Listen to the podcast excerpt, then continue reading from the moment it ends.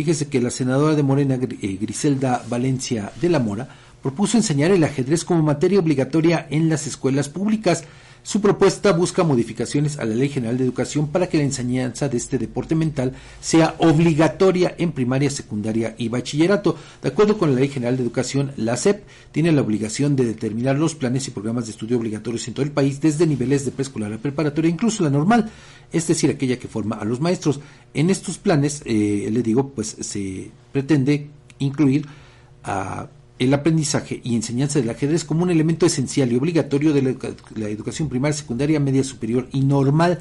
Es decir, que esta eh, planificación de guía para la impartición de educación obligatoria incluye la formación de profesores y tendría que prever forzosamente que se enseñe este deporte mental. Incluso se propone una, una modificación al artículo 30 de la ley referida por la que los contenidos del programa tendrían que tener en el rubro de fomento a la activación física, la práctica del deporte y la educación física, la enseñanza del ajedrez con un tiempo específico programado. Pues eh, una propuesta, Edgar, que llama la atención y que pues eh, también está generando muchos comentarios. Pues sí, Fabián, fíjate que uno de los grandes problemas que tenemos eh, como sociedad es la falta de desarrollo del pensamiento eh, lógico matemático.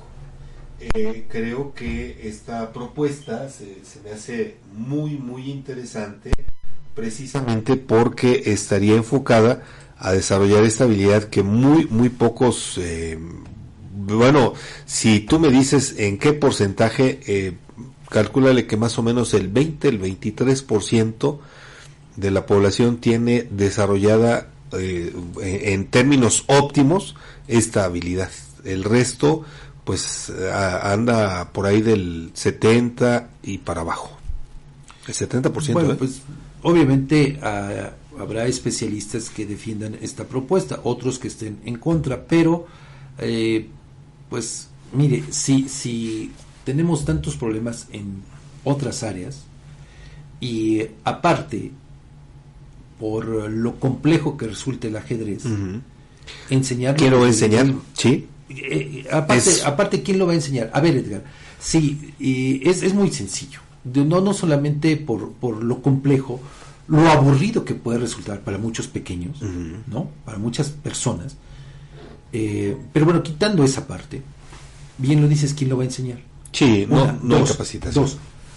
Eh, aparte, Edgar, sabemos que en muchas escuelas les cobran por el maestro de inglés, por el maestro de danza, por el maestro de no sé quién, de no sé cuándo.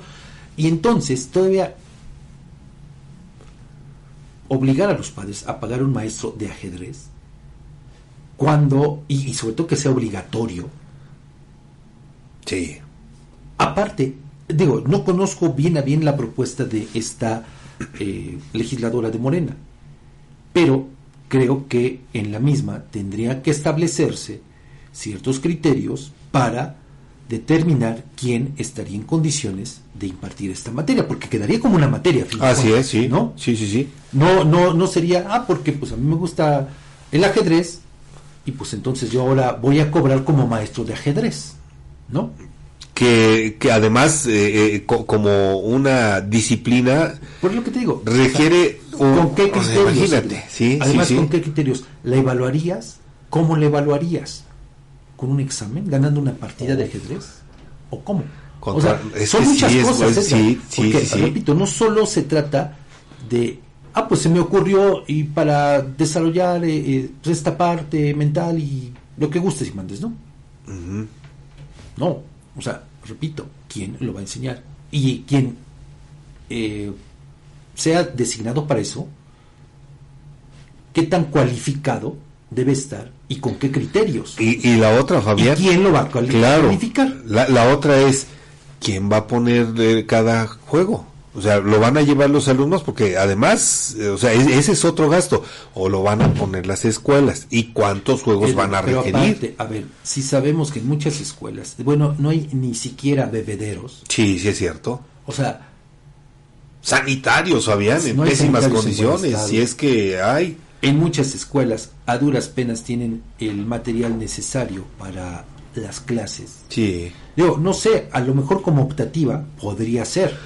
Pero, pero aún así, Aquí se habla de que ya va a quedar fijo como si fuera una actividad física, como de, sí, como educación, física, como matemáticas. pero, repito, no es una actividad, y, lo digo con pesar porque, digo, por algo es el deporte ciencia, ¿no? Sí, claro. Pero, no, a todos les gusta, Edgar.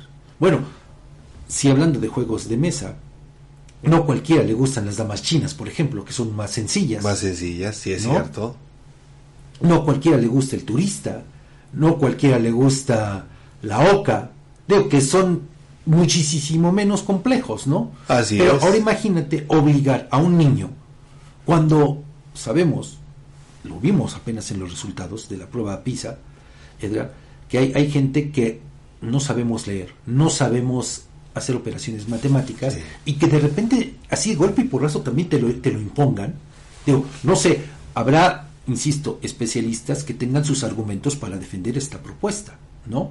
Bienvenidos sean, pero así de bote pronto yo creo que no es más que una ocurrencia de esta legisladora. Sí, sí, sí, sí, digo, eh, te decía yo hace, hace un momento que nos hace falta desarrollar la habilidad de pensamiento lógico, matemático, pero es cierto, hay que prever antes de, hay que prever todas eh, las posibilidades o los beneficios, Mira, los pros y contras. yo, por eso ponía el ejemplo de algo que me compartieron en el Kinder Venustiano Carranza de aquí de, de, de Guamantla, que prohibieron expresamente a los padres de familia que en casa tú les puedas compartir algún otro conocimiento que no aprendan en el aula.